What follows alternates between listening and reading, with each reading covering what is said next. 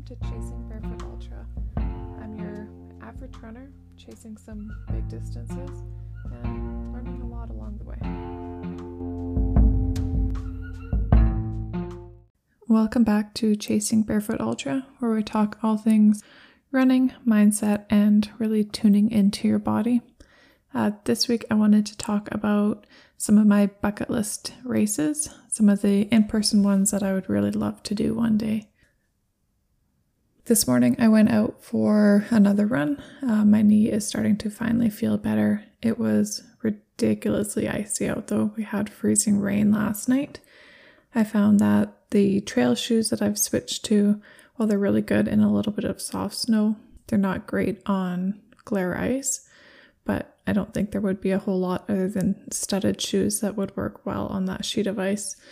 So it was definitely a slower run and there were sections where there was no running. It was a shuffle across the sheet of ice essentially.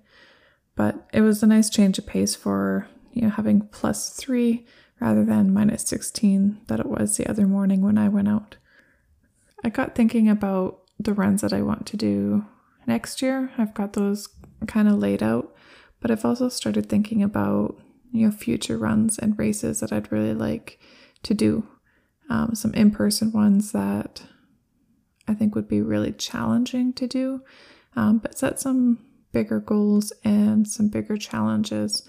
I don't have any time frame on when I would want to do these, but they're just those ones that we reach for, those races that, you know, one day I would really love to do them.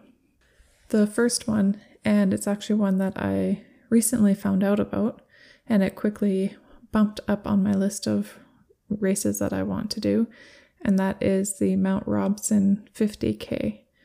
So I've hiked this trail a couple of times, and it is stunning and beautiful. Part of the reason I'd really like to do this as a first race and a first in person one is because I do really know what to expect on the trail. I think it was last year though, they had quite a bit of flooding. So while parts of it might have changed, the overall trail itself is going to be the same and it's going to be familiar. As with any hike that you've ever done, there's going to be sections that you just forget and will surprise you. But I remember the switchbacks, I remember a lot of the steep climbing, so I feel like I would be able to prepare myself for that in a way that I might not be able to for a trail that I don't know that well. And I mean, for this one, usually when we hiked it, we'd hike in to the Whitehorn campground, which is about the halfway point, and then we'd hike up to Berg Lake at the top. So to go back there and run it and run it all in one go would be really incredible um, just to have that comparison. I remember when uh, we were hiking, it wasn't that trail, there was another trail that we were hiking, and there was somebody who was running it. And I remember talking about it and like, who would want to run the trail? Like, why would you want to just go through it that quickly? But now that I'm here and I'm doing these longer runs, I can definitely see the appeal. It's not the same as backpacking. Um, it's not you know, the same speed, obviously, but you're not stopping and taking lunch breaks or just sit and enjoy the scenery breaks. Um, you're, you know, staying overnight or a few nights. So, in that aspect, it is a lot different. When I'd be running it, if I run it, it would be, you know, a lot less looking around. I would definitely be stopping and enjoying where I was and taking it in. It would just be taking it in in a really different way. It would be a huge challenge. And I've been thinking of hills around here that I would be able to run and prepare myself for some of the steep climbs because I would definitely want to improve my climbing ability and to be able to run up a fair portion of those. There's definitely one section just after Whitehorn where it is a steep set of switchbacks and it's fairly long if I remember right. And I probably wouldn't be running that.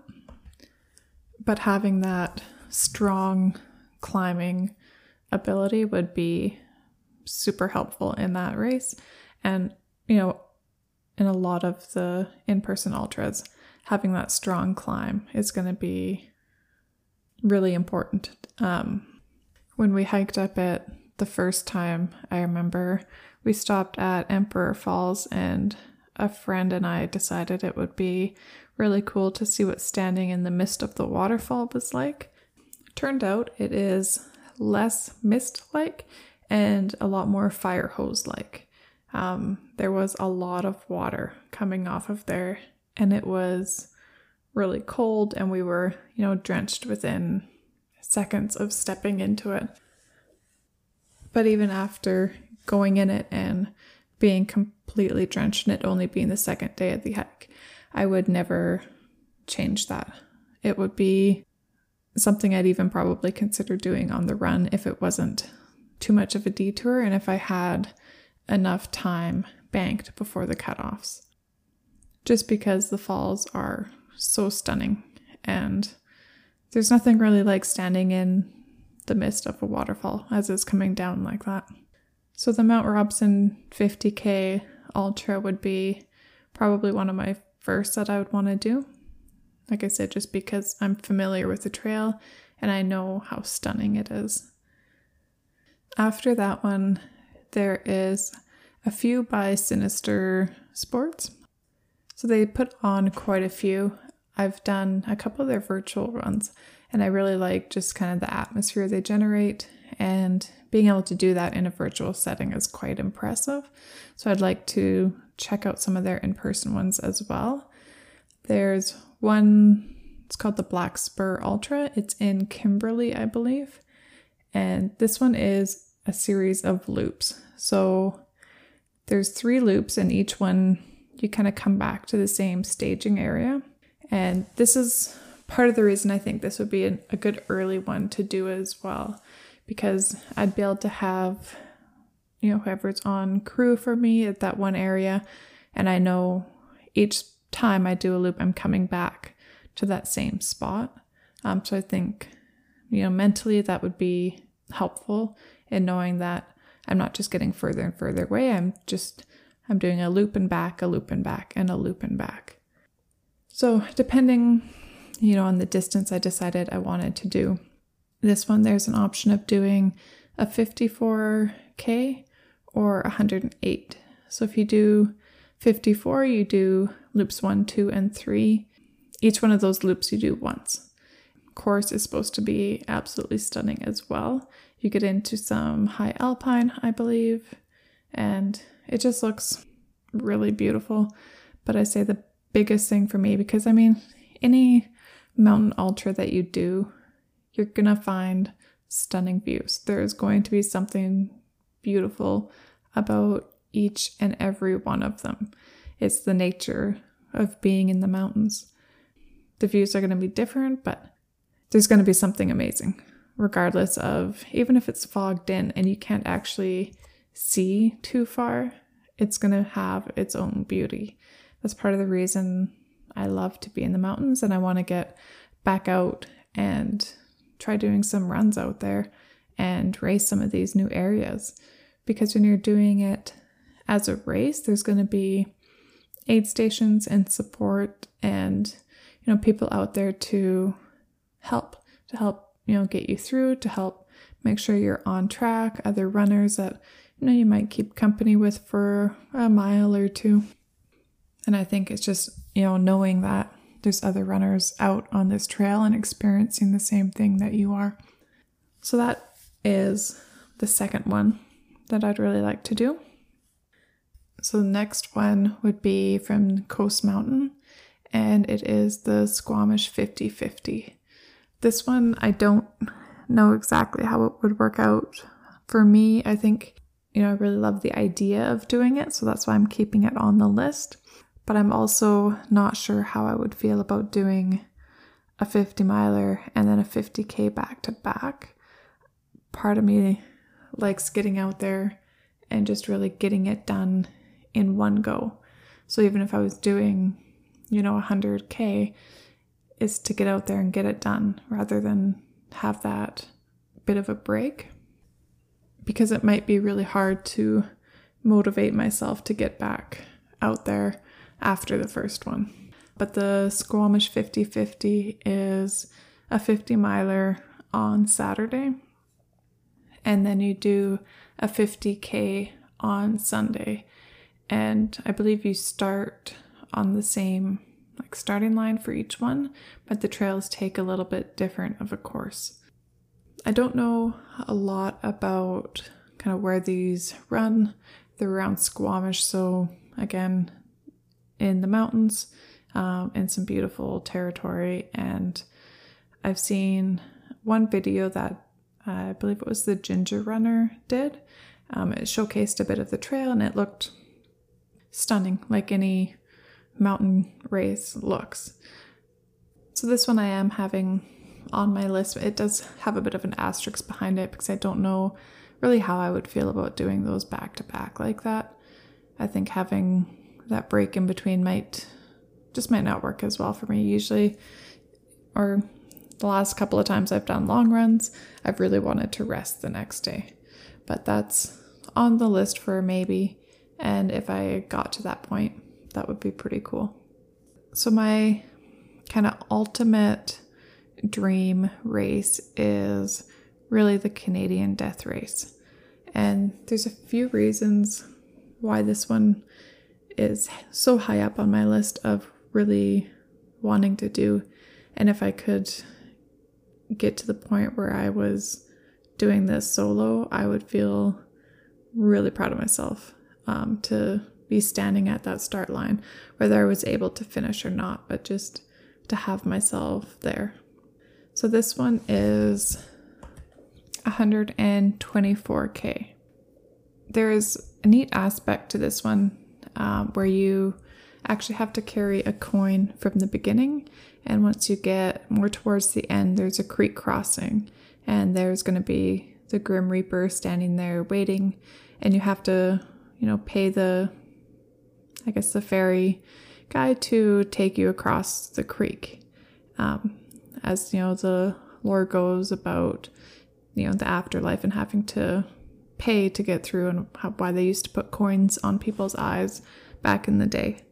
So this kind of takes some of that and brings it into the race. So if you get to that ferry and you have lost your coin that they gave you in the beginning, you don't get a ride across. I mean, I guess they probably do give you a ride across, but you're no longer in the race. I don't imagine they would make you swim across, but I guess you never know.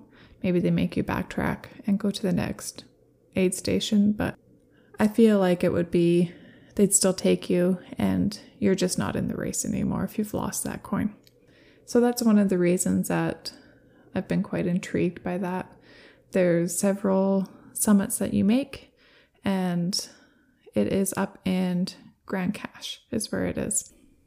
And this particular one, I think it's one of the oldest Canadian ultras as well. Um, I was reading back and they used to actually allow bikes to do it. They don't anymore, I don't believe, but yeah, it's one of the older ultras in Canada, um, which is also appealing to do just because it does have that history there, and then also just tying into some of that mythology as well. I think is is really cool to be able to do. The Canadian Death Race as well is a qualifier for Western states, and Western is you know, the original Ultra. I believe, as the story goes, there was this uh, man, I can't remember what his name is, I should probably remember this, but he was, you know, going into this horse race, um, which is what Western was originally, was a ultra horse ride. Um, and I can't remember if something happened to his horse or he just decided he was going to do it on foot. But ultimately, he did the whole trail on foot and kept up with the horses. And that's why you have your 24 hour and 30 hour buckles. So there's, you know, a lot of history to that one too. And it is where all the elites really go, but they have a lottery system. So if I was to go and run the Canadian Death Race and get a qualifying time for Western, I could put in a lottery ticket and potentially get into Western from that. The odds are ridiculously small that I would be able to, even if I had, you know, a qualifying time, because chances are I'm going to have that one race is going to be my qualifier. A lot of people will go and they'll run several qualifiers because every qualifier that you have is a ticket in. So if you run five, you've got, you know, five chances to be drawn. Even then, like with five tickets in there, your odds are still really slim. There's so many people that want to run that race just because of the history and the prestige behind it, and also because there's, you know, the elites that run it, and they keep, I believe, a certain percentage for the lottery. There's some that are, you know, guaranteed entry again. So if you were in Western the year before and you're top 10, either top 10 women or top 10 men, you're guaranteed to have entry for the following year. And I can't remember how many they ultimately let in, but say 200 out of probably 2,000 people that try. So it's not great odds, but I feel like even if I had the chance, even if it was just being able to say that I put my name in, that I had a qualifying time, and I put in the lottery, I think that would be awesome. I think it would be really cool to be in that position. Honestly, if I did all that, I ran, you know, the Canadian death race, I got a qualifying time, I entered the lottery, and I got chosen. I think I would be really wondering okay, well, what now? Because I'm going to do it, whether I actually finish it or, you know, not. That's a once in a lifetime opportunity. And I will do whatever I needed to to try and get there and to try it and see what I could do. I think it would be pretty wild to be in the same race as, you know, some of those top names, see them getting ready to just be in that atmosphere with everyone. I think it would be a really cool experience and one that wouldn't be duplicated. And I don't think we can talk about, you know, dream ultra runs without going to that dark place that really is the Barkley marathons. And this is really the most challenging run. It's not like any other race that people have done. There's always that one entry that is, you know, the sacrificial lamb that had no right to be there. I think they're actually given the number one. So you know when you get there if you're the sacrificial lamb that has no business being there. It's just the mystery behind this one that I find really intriguing. And, you know, part of me thinks like this is a hard pass. Like, I don't want to go out there and do this. But then, you know, person starts to think about it. And I would, I would try. I would probably be aiming for, you know, successfully completing one loop. Um, maybe I could get to three and get that, you know, at least that marker. But the Barkleys are this really amazing, mysterious run. And there's been, you know, a bit of light brought to them with the latest documentaries that have been out, the time that Gary Robbins tried it. And there was that documentary, The Race That Eats Its Young. But this one just seems very pure. There's no real competition between racers. You're all just really out there trying to survive and trying to get through the next loop. If you got to the final loop and there was somebody else out there, then I could see, yeah, maybe then you're going to start to compete a bit. But until you get to that point, you're really all just rooting for each other. the veterans are usually helping any of the rookies who've never been out there before. And it's just one of those races that if you have an opportunity to do it, if you're lucky enough to receive your condolence letter that you've been accepted, then I think you have to try, even just to be there, to soak up the atmosphere and to set foot on that course and see what it's really all about and how hard it really is. So, for somebody who said probably just a couple podcasts ago that, you know, I wasn't sure if I'd keep just doing virtual races or if I'd want to try doing an in person one. I sure do have a lot of in person ones on my list that I'd love to do one day.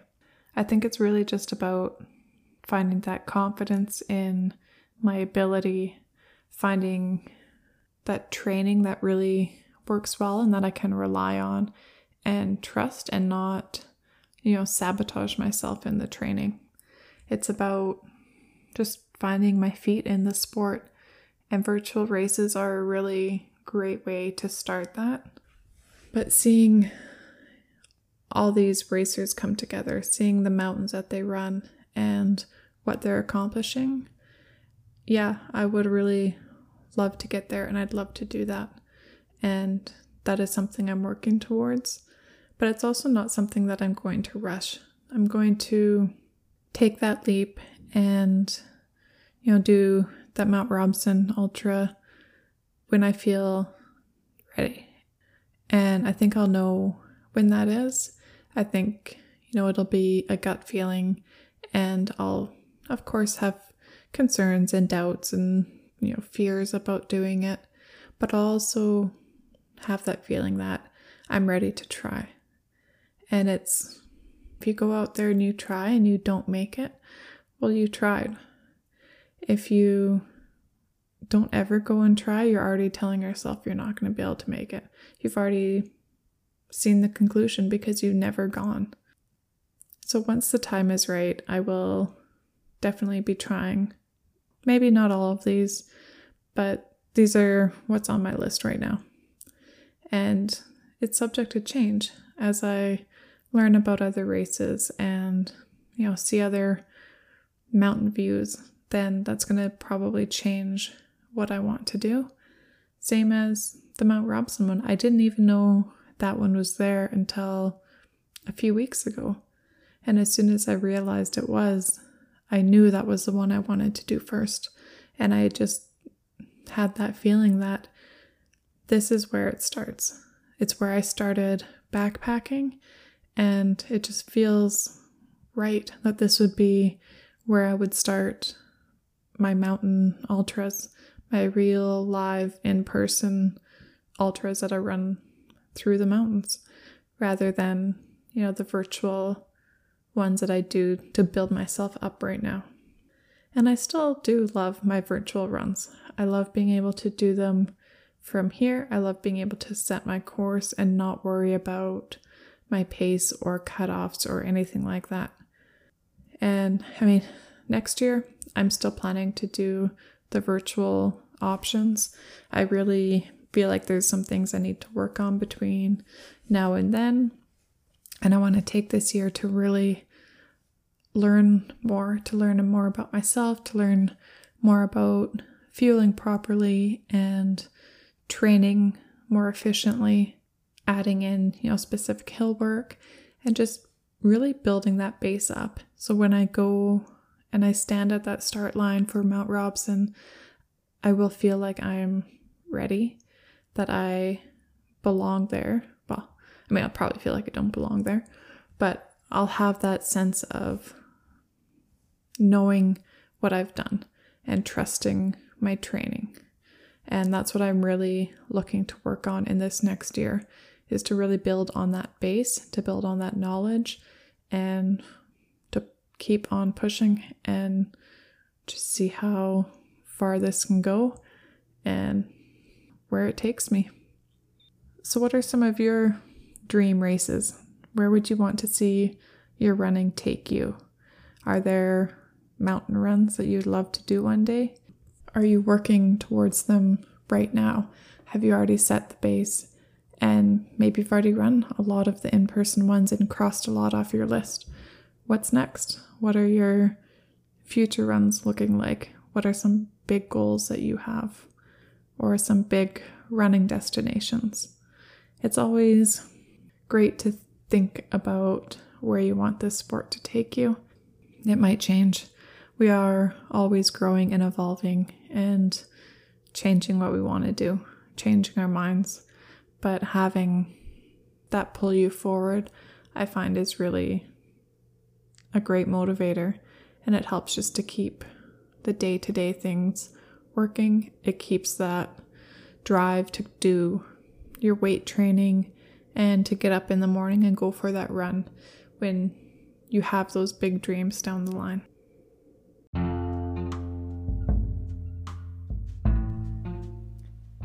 Thanks for tuning in to Chasing Barefoot Ultra. If you liked what you heard, I would love it if you would share it with a friend. If you want to find me on Instagram, you can find me at Chasing Barefoot Ultra.